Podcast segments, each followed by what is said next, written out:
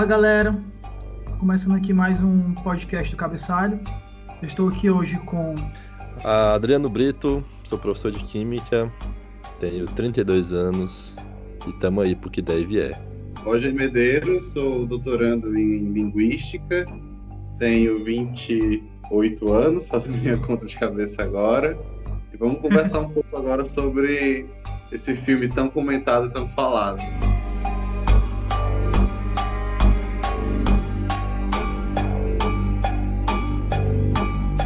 Se vocês estivessem no poço, o que vocês levariam? Cara, é bem complicada essa pergunta, porque a minha resposta a princípio tem muita influência do que foi feito no filme já. Se tu tivesse me perguntado isso antes de assistir o filme e tivesse me explicado o que era o poço, talvez a minha resposta fosse bem diferente. Eu acho que eu teria ido para a mesma linha do protagonista, tinha levado algum livro para ler, alguma coisa porque é, pelo que eu entendi, havia uma das formas de você entrar era voluntariamente, né, para você tentar encontrar como se fosse uma espécie de retiro espiritual, né? Acho que se eu eu me coloco nesse lugar de que talvez eu procuraria esse poço para uma espécie de retiro, e aí eu levaria algum livro para ler, alguma coisa nesse sentido. É, eu também, eu também, com, de acordo com se eu conhecesse, assim, até como o protagonista vê o poço, eu acho que eu viria da mesma forma. Se eu entrasse lá, como tu disse, Roger, eu também acho que entraria com o livro. Mas conhecendo o filme, eu acho que eu entraria com a faca, uma espada também depois daquilo. Mas, mas que livro tu ia, mas que livro tu ia levar? Sabe, um livro que eu tô vendo aqui agora na minha estante que eu levaria, acho que eu levaria um dicionário, sabe? Ficar vendo o significado de palavras durante seis meses de confinamento até decorar tudo isso. Eu acho que eu levaria o Conde de Monte Cristo. Tão grande. Bacana, bacana. Ei, mas vocês são muito, muito diferenciados, macho. Se eu fosse levar, eu ia levar uma revistinha em quadrinhos, macho, ou qualquer coisa muito supérflua, bicho. Eu ia enlouquecer muito rápido naquela putaria ali. E o que vocês entenderam do poço? Bicho, assim, é, quando eu comecei a ver o filme, né, achei achei interessante o mote da história, né, aquela coisa de um poço que aí fica vários andares, pessoas presas tentando se alimentar naquele regime de alimentação ali que é bem limitado e que depende do que o outro come. E aí eu comecei a achei interessante esse mote. Aí foi quando eu vi o filme, é, a gente percebe que é, que é um, é mais um plot do que necessariamente a narrativa. A narrativa vai, vai acontecer mesmo é com o protagonista, não é? Quando ele se vê naquela situação e a relação que ele desenvolve com os outros, com os outros personagens também. E eu comecei a ver ali um filme de que para mim, né, como eu interpreto, para mim é uma grande história de privação. Né? Se a gente percebe a maneira como eu leio o filme, é que desde o começo dele até o final nós temos diferente, a, a privação vai se repetindo. Então, no primeiro momento, é a privação da liberdade, que ele se encontra preso numa prisão vertical, desculpe, preso numa prisão. Então, tem uma privação moral, né, de, de valores, ou seja, ele, ele no primeiro momento se recusa a comer, a participar daquilo. Em um outro momento, ele mata uma pessoa. Também é uma privação de alimento, uma privação de higiene e, por fim, uma privação da vida mesmo, né? O filme meio que deixa essa ideia de que ele tá morto, de que ele tá morrendo e que ele vai ficar por ali naquele no fundo ali do poço. E para mim é como eu leio o filme, é um grande filme sobre privação nesse sentido. E para ti, Adriano? Cara, para mim assim, como uma pessoa bem leiga no assunto da do cinema e da, das produções cinematográficas, mas para mim a, a, uma coisa que me chamou muita atenção foi que são pessoas muito distintas, tanto de gostos, de idades, de situações sociais que se submetem a uma mesma situação ou uma situação muito parecida por motivos também muito distintos, né? Você tem aquele senhorzinho lá, que eu sou péssimo de nome, eu não lembro o nome, mas você tem aquele senhorzinho que tá lá com o protagonista, que ele jogou uma televisão pela janela e acabou matando uma pessoa. E você tem um protagonista que foi porque quis, porque queria evoluir espiritualmente. E você, assim, o filme, ele não te mostra todas as nuances, né, de todas as duplas que estão ali no poço. Mas se fosse, eu acho que seriam histórias bem absurdas também, tipo, seriam bem contrastantes. Uma coisa que eu trago muito para nossa atual sociedade é a questão de você ter uma, uma prova, tipo, entre aspas, uma prova, né? Porque é uma prisão. Uma prova que você submete os candidatos às mesmas circunstâncias, mudando mensalmente é, a demanda e a, a demanda de alimento, né, para cada um. Mas são, de certa forma, indivíduos diferentes que estão é, sendo passados, estão passando pela mesma avaliação, tanto moral quanto de quanto fisiológica quanto emocional, como foi falado pelo Roger, né? Mas é, é, bem, é, bem, é bem complexo, porque você chega no final do filme e você pensa, mas quem diabo é aquela menina que tá lá no final? Ela existe? Ela é só um objeto fictício? Né? Mas é muito, muito louco, cara. Eu, quando vi o filme, infelizmente, eu fui assistir, fui assistir o filme já meio influenciado por, por outras pessoas. É, porque eu já tinha visto algumas, alguns comentários e tal. Então, infelizmente, assim, infelizmente ou felizmente, assim que quando eu comecei a ver o filme, é, nos primeiros minutos, quando o cara lá que tá com o protagonista, o óbvio, e ele fala que as pessoas de cima não respondem às de baixo, eu entendi logo a metáfora com a questão de, é, de comunismo, capitalismo, é, meio social. Entendeu? Sim. Eu acho que Faz eu já vi o filme muito influenciado pelo que o diretor tinha dito, que eu tinha visto uma entrevista com ele. Eu queria ter visto como vocês viram, mas infelizmente eu já vi desse jeito. A menina no final, né? Se a gente fica com a dúvida se ela existe ou não existe, e uma coisa que eu acho genial, mas que outras pessoas não acharam tão legal, é porque o filme não se presta muito a se explicar ou a, se, ou a ser todo fechadinho, todo Justamente. com arestas fechadas. Que tem uma hora que é aquela, aquela mulher que fala, aquela mulher que fala do que, que era representante da instituição e que fazia a seleção Sim. de pessoas, diziam que não existiam pessoas menores de idade. Justamente. E aí, de repente, você no final do filme encontra uma menina menor de idade, então você não sabe que instituição é essa, como ela funciona, quem está dizendo a verdade, quem não está dizendo a verdade. E talvez isso seja uma. E eu entendo isso como uma estratégia do diretor de tentar fazer fugir nossa atenção para a história em si e deixar com que, os, com que esses temas, né, da, essa briga né, da, da opressão, essa, essa, esse conflito de valores, conflitos morais, e meio que esses temas ficam mais salientes do que a própria história, né? Você fica, parece que a história não é muito importante, é mais importante mesmo são esses conflitos e tensões ao longo do filme, né? O filme ele faz a abordagem, a principal abordagem é da privação de alimento, né? Porque Isso. e, e entende-se que por conta do desleixo, o alimento não chega de maneira suficiente a todos os andares. Mas se você quisesse pegar qualquer outra privação e colocar como enfoque do filme, também daria. Privação de tempo, privação de, de sono, privação de limpeza, de asepsia, qualquer coisa.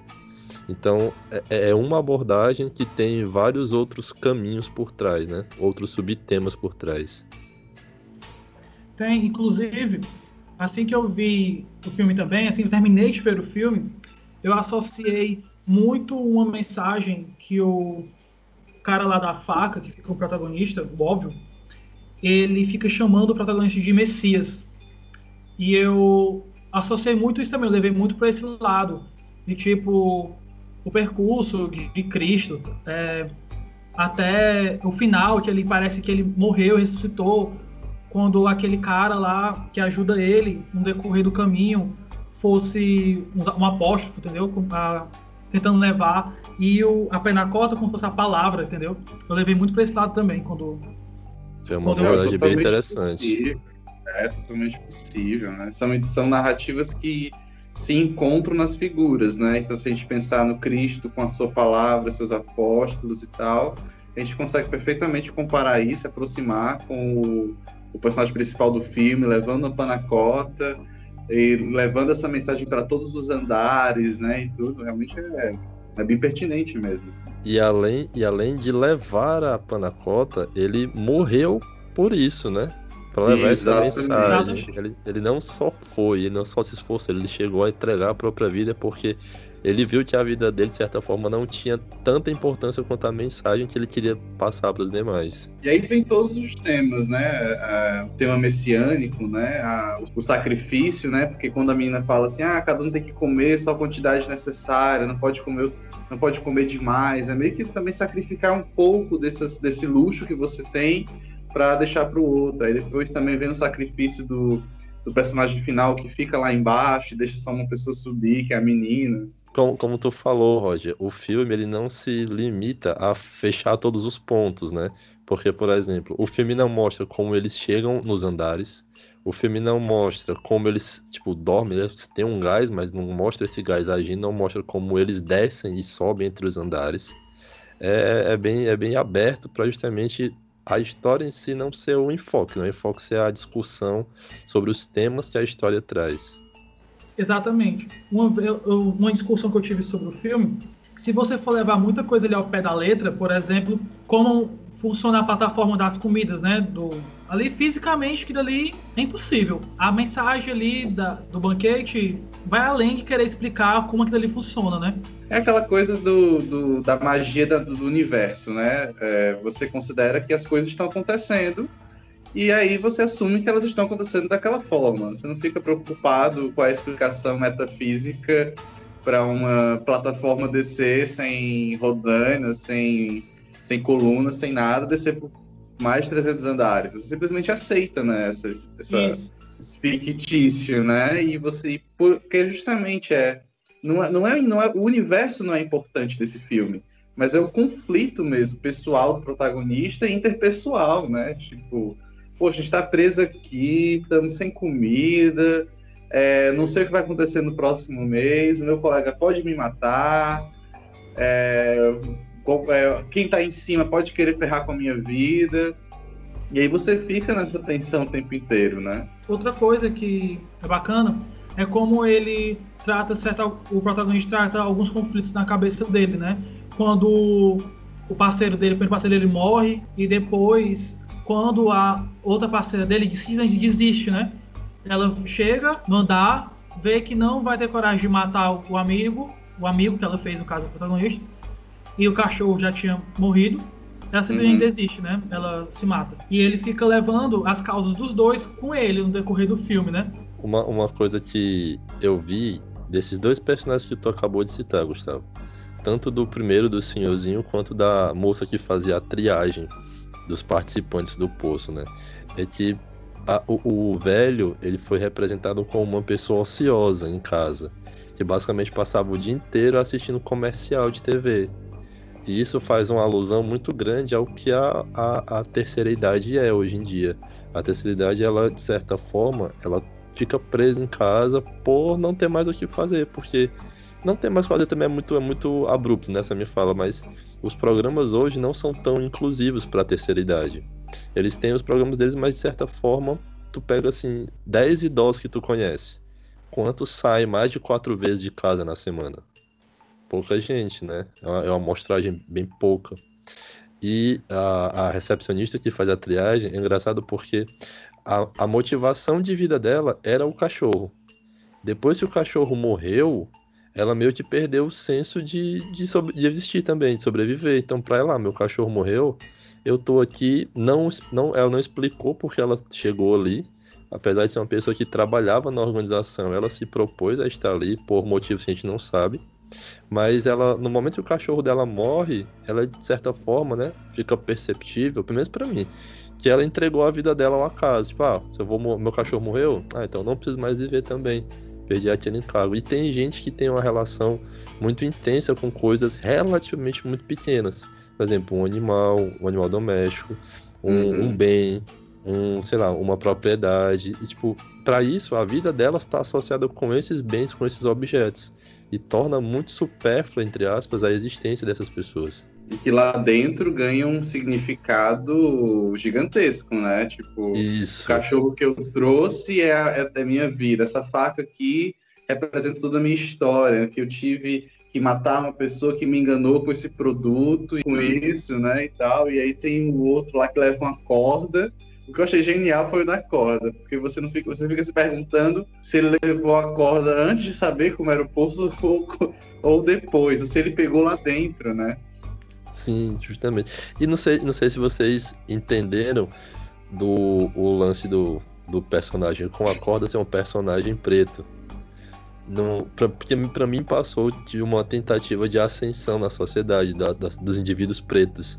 E essa Ah, luta para Eu entendi subir. essa mesma coisa. Eu entendi isso Entendeu também. também, Gustavo? Pô, eu fiquei assim, poxa, tem uma, tem uma. Esse cara não tá aqui de propósito. Inclusive, quando eles, che eles chegam no andar lá, que eles encontram pessoas conhecidas, que é justamente um, alguns caras que ajudaram ele a subir alguns Isso. andares, eles falam, né? O que? Só, você é só um negro ajudando um, um branquelo, né?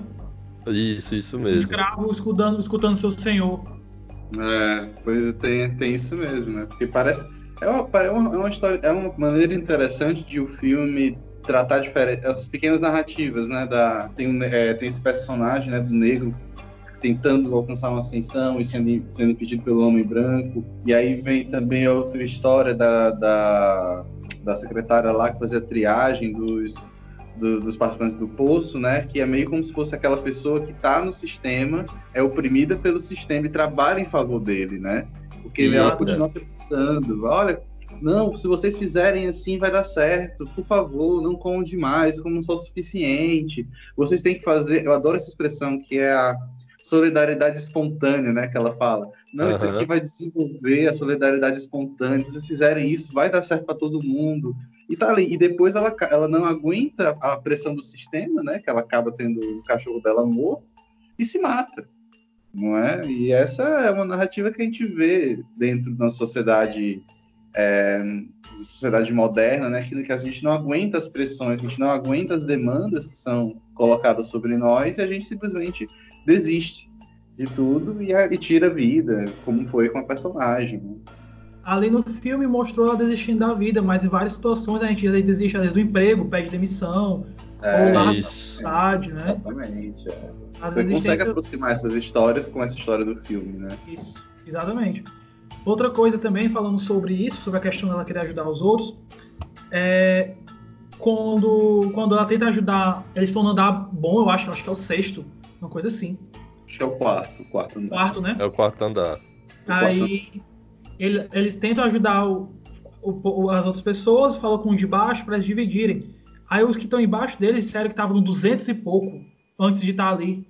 E falam que vai comer o que quiser comer mesmo e foda-se o, o de baixo, né?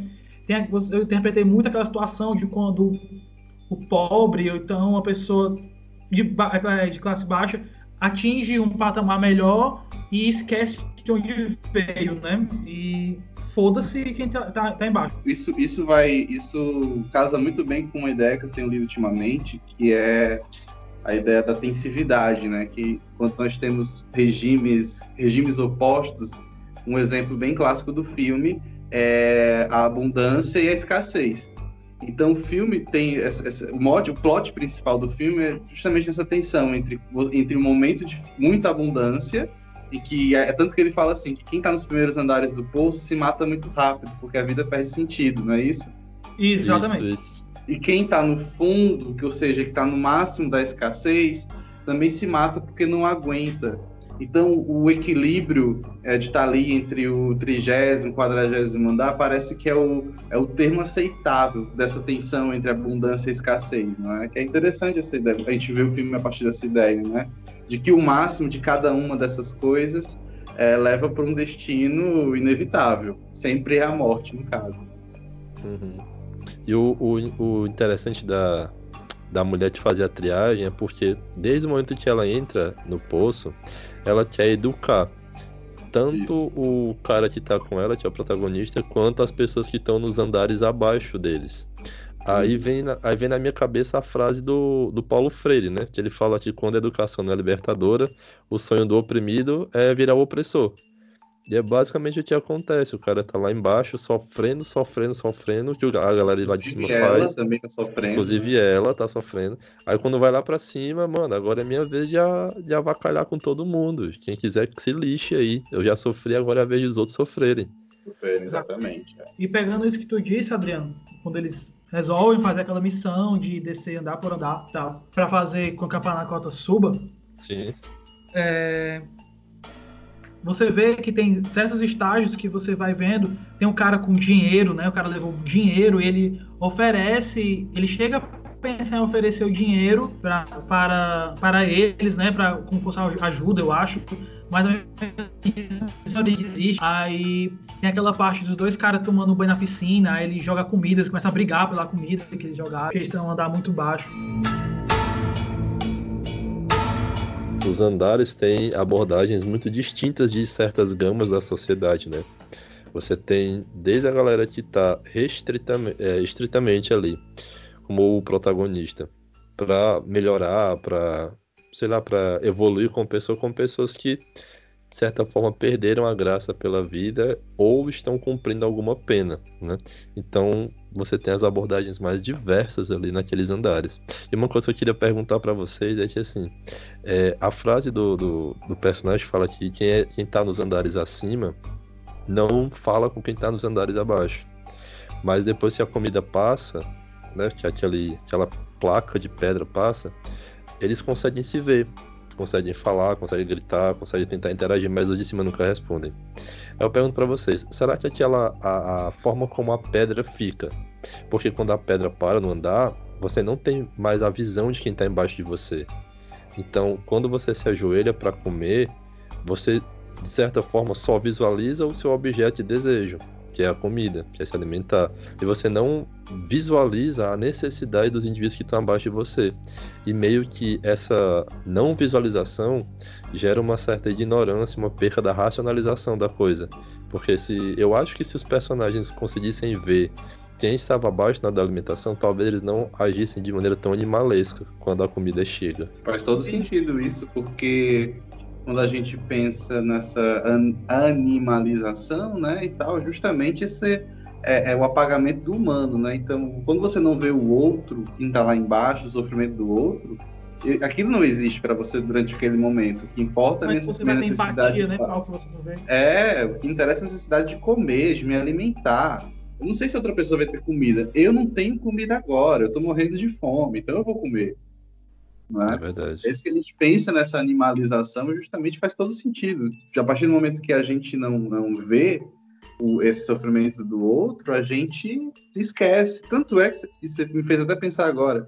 Vamos pensar nos comerciais de, de pedido de ajuda para instituições como, como o Médicos Sem Fronteiras, que passam justamente na hora do almoço, né, e tal. Porque Pronto. justamente querem mostrar para você um sofrimento no momento que você está se alimentando e você tentar ver, pô, se eu tenho comida para mim, então teoricamente eu teria comida para essas pessoas também. Então, se a gente pensar nisso, é realmente pensado nesse, dessa forma, né? A gente pode pensar dessa forma. Eu não, não tinha pensado muito assim, não. E boa colocação. E outra coisa, quando ele desce e a panacota sobe, vocês, não sei se vocês se lembram, o filme já abre, bem dizer, mostrando o dono, ou o chefe da cozinha, não sei, o dono do poço, é, reclamando como se tivesse um cabelo é, na panacota. O que eu entendi, voltando que gente falou no começo, a questão da mensagem, é que por mais que ele tenha morrido para a mensagem ser passada, a mensagem não foi entendida, né? O cara pensou que não comeram, foi porque tinha um cabelo na, na panacota, né? Sim. E outra coisa, o que me fez pensar, eu acho que a menina não existe. Porque, por exemplo, eles chegam a dar a panacota pra menina, né? Sim. E sendo que a panacota sobe. Eu acho que ali foi só a alusão da loucura deles mesmo. Eles acreditavam tanto que aquela menina podia realmente existir. E a menina foi só uma, uma representação da panacota. Mas ela não existe. Eu não, sei, eu não sei se eu não sei se eu li dessa forma, porque os dois teóricos, os dois dão a entender que eles enxergam a menina. E até um pelo que o filme nos permite saber, só o principal sabia que a menina poderia existir. E aí. Não, ele sabe, ele tanto que eles. O, o, é, o, negro, o negão lá também sabia? Também sabia. Na verdade, todos eles lá no, no poço sabiam da existência da ah, menina. Verdade, da... é. Porque a mulher se descia todo mês. Todo mês ela tava subindo e descendo aquilo ali, verdade. Isso. O lance é. é que a galera não acreditava no discurso da mulher, né? Que ela tinha uma filha, é. justamente porque a mulher da triagem falou que não podia entrar menores. Exatamente. Aí, pra vocês, a panacota subiu ou foi a menina? A menina existia ou não existia? Cara, pra mim, assim, é, se existia realmente uma triagem, eu não, eu não consigo entender, porque assim, todo mundo que vai ali pro poço é por alguma motivação, ou pessoal, ou de segunda, como eu posso falar, de segunda instância, né? tipo uma ordem, tipo assim, uma alternativa que é dada pra pessoa para cumprir alguma penalidade ali dentro.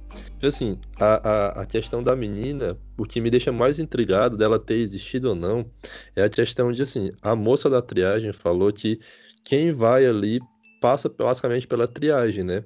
Então é difícil entender que uma menina foi sozinha se, entre aspas, inscrever para participar do poço, né? Independente da, da, da motivação dela, mas uma criança se inscrever para participar daquilo. Tipo assim, me, me deixa um pouco suspeito é, imaginar uma criança com discernimento e com uma, uma noção de, de, de, tudo, certo? Uma noção de, hum. de, de coisa para participar daquela situação toda que é muito desgastante e muito humilhante. Aí o que me faz entender é que das duas, uma. Ou a mãe dela teve ela ali no poço, como né, ela ficava louca atrás da criança, porque não dava para ter é, três participantes por andar, ou dava? Se eu não tenho enganado, acho que dava, né? Três pessoas, não, não, não, né? Não dava não, né? Só dava pra ter duas por andar, né? Não, pois é. Aí a criança seria basicamente uma. Ela tá sozinha no último andar. Então, é, ou a mãe dela, de certa forma, teve ela ali naquele período do, do poço, só que me faz também é, enlouquecer um pouco, porque a criança não era uma recém-nascida, ela já tinha uma certa idade. Então, imagina-se que a mãe dela passou muitos anos no poço, sobrevivendo não sabe-se como. Para mim, eu fico mais com a alusão de que a, a, criança era uma figura representativa e não era real, de certa forma. Porque eu já, eu já li até uma análise sobre essa criança, porque o pessoal fala assim que a criança estava no, no último andar e a criança não morria porque a esperança é a última que morre. E a criança tem essa representatividade da esperança social, a esperança de uma melhora, a esperança de uma educação conjunta. Então eu fico com a teoria de que a criança nunca existiu, a criança é só uma representação. Realmente faz sentido isso também, é uma leitura totalmente possível, sendo que a gente está num universo que não tem, que não deixa, que as indicações de como ele funciona são totalmente, são quase que nulas, né? O filme todo brinca com como é que a gente está acompanhando essa história e a gente às vezes não sabe se a gente está vendo quem está dizendo a verdade, quem está dizendo a mentira, o que é visto se é verdadeiro, o que é visto se é falso. Mas eu acho que eu assim, eu entendo, eu penso que a criança existia mesmo. Como o Adriano falou no começo do, do, do podcast, é, que o poço era como uma espécie de, de, de, provação, né? De toda essa ideia de testar os limites da pessoa. E eu não duvido nada que uma dessas, que um desses testes seria justamente colocar uma criança lá no fundo caso alguém visse essa criança lá, caso alguém achasse que ela, achasse que ela poderia realmente existir ou não e fosse atrás dessa criança, sabe?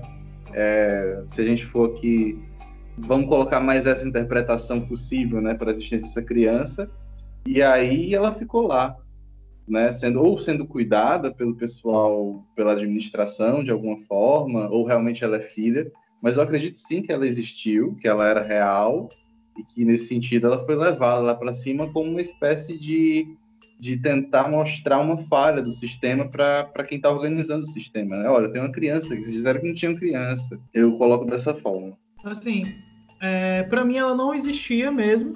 Até porque o que me faz pensar assim é quando eles encontram ela, ela está bem limpinha, ela está bem arrumadinha, sabe? E pro andar que eles encontram, já é um andar que muito antes já não tinha mais nem pessoas. E a questão de, como eu disse, que a panacota sobe, porque a gente vê que o cara lá, ele tá reclamando a questão de ter um cabelo na panacota, entendeu?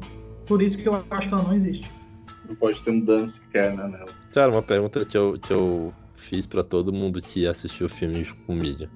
Vocês acham que tinha comida para todo mundo ou que realmente a comida acabava independente da, da, da organização dos participantes dos primeiros andares? Eu acho que tem comida para todo mundo, porque se eu não me engano, a, a mulher que faz a triagem, além de você escolher é, o que levar, no caso o livro, né? Ah, se eu não me engano, você disse também qual a comida que você mais gosta. Sim, eu tô ligado. Uhum, Entendeu? Então vai como se fosse assim, uma comida diária para cada um. Se todo mundo escolher um prato, então teoricamente esse prato deveria estar lá para cada uma dessas pessoas. Exatamente. Pois é, eu, eu também acho isso. Teve uma galera, uns amigos que discordaram que não, pô, não tem comida para todo mundo e vai ter gente que vai ter que passar, por exemplo, um dia fazendo jejum para que no outro dia ela possa comer. E eu também achei de certa forma pertinente essa abordagem, porque normalmente o corpo humano ele aguenta passar um dia com uma ração bem baixa de, de alimentação.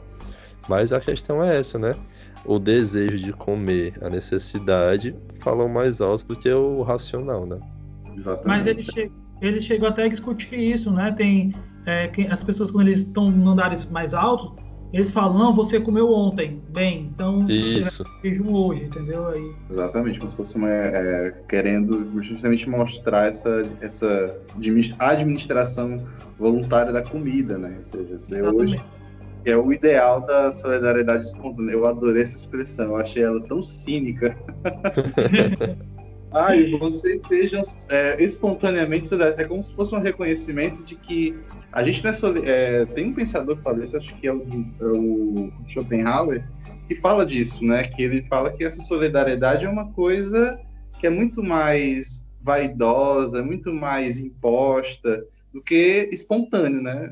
Ele não acredita de Sim, que as pessoas sim. são naturalmente solidárias e prestativas. Sempre tem, tipo assim, não, eu tenho que ajudar porque isso vai me levar para o céu. Eu tenho que ajudar porque é bonito. Eu tenho que ajudar para manter uma aparência. Isso eu tenho E que no ajudar porque a situação. É, Eu tenho que exatamente. ajudar porque a situação pede que eu haja assim, mas se eu não tivesse essa questão moral, eu idealmente não precisaria ajudar ninguém. Exatamente, né? E leva essa coisa da, da solidariedade espontânea, me vem logo esse pensamento. Aí para encerrar aqui, eu vou pedir para vocês indicarem algum filme, livro, quadrinho, o que seja. Começando comigo, eu queria indicar a Revolução dos Bichos. Acho foda pra caralho aquele livro. Cara, tem um, tem um livro que eu tô lendo ele aos poucos, em doses homeopáticas, porque senão eu faleço rapidamente. Mas é um livro que o título é Caiu do Céu, o promissor negócio do aquecimento global. Cara, é um livro que fala sobre mudanças climáticas, né, como um todo, mas que mostra que essas mudanças climáticas, elas não são sentidas de maneiras iguais pelas diferentes camadas da sociedade. Então, um cara que é muito rico, o aquecimento global dele é tipo dois dias a menos esquiando nas montanhas suíças. E um cara que mora na favela é uma situação totalmente mais agravada. Legal, bacana. Quem é o autor? O autor, deixa eu pegar aqui, deixa eu ver. O autor é o Mackenzie Funk. Hum, massa. Eu vou indicar um livro que virou filme, que é um dos meus escritores, que é de um dos, dos caras que eu acho que mais, um dos escritores mais é, geniais do, do século século XX, né, que é o José Saramago, que é o ensaio sobre a cegueira. E aí, tanto tem o filme quanto tem o livro, os dois são, são apostas interessantes que mostram a perda moral, essa perda do. Esse, essa, essa, essa ideia do agora, né? Que é, do, do agora que é importante. Que é a história de um país, não sem nome, simplesmente chamado país, em que as pessoas desse país são todas, é, todas se tornam cegas. E aí isso muda completamente a, a dinâmica, né? E a dinâmica da- das coisas, as relações entre as pessoas, a, o pudor muda, a moral muda, é, a solidariedade, a compaixão e a empatia praticamente são inexistentes, porque tem essa coisa de a- eu preciso ver o outro para sentir a dor do outro e ninguém enxerga. E uma das mensagens que esse, que esse livro, filme passam é justamente a importância de, de é, a, a importância de enxergar quando se tem olhos para ver. Essa é uma frase do Saramago, eu acho, mais ou menos assim, que fala justamente sobre isso, a importância de enxergar. Muito obrigado, certo? Na próxima, a gente possa discutir um novo filme, ou livro, ou o que seja. Valeu, galera. Até a próxima. Valeu, meus Sensacional. amigos. Um abraço. Foi um prazer estar com vocês. Valeu aí também, obrigado pelo convite. Quem sabe mais vezes a gente aparece por aqui. Obrigado.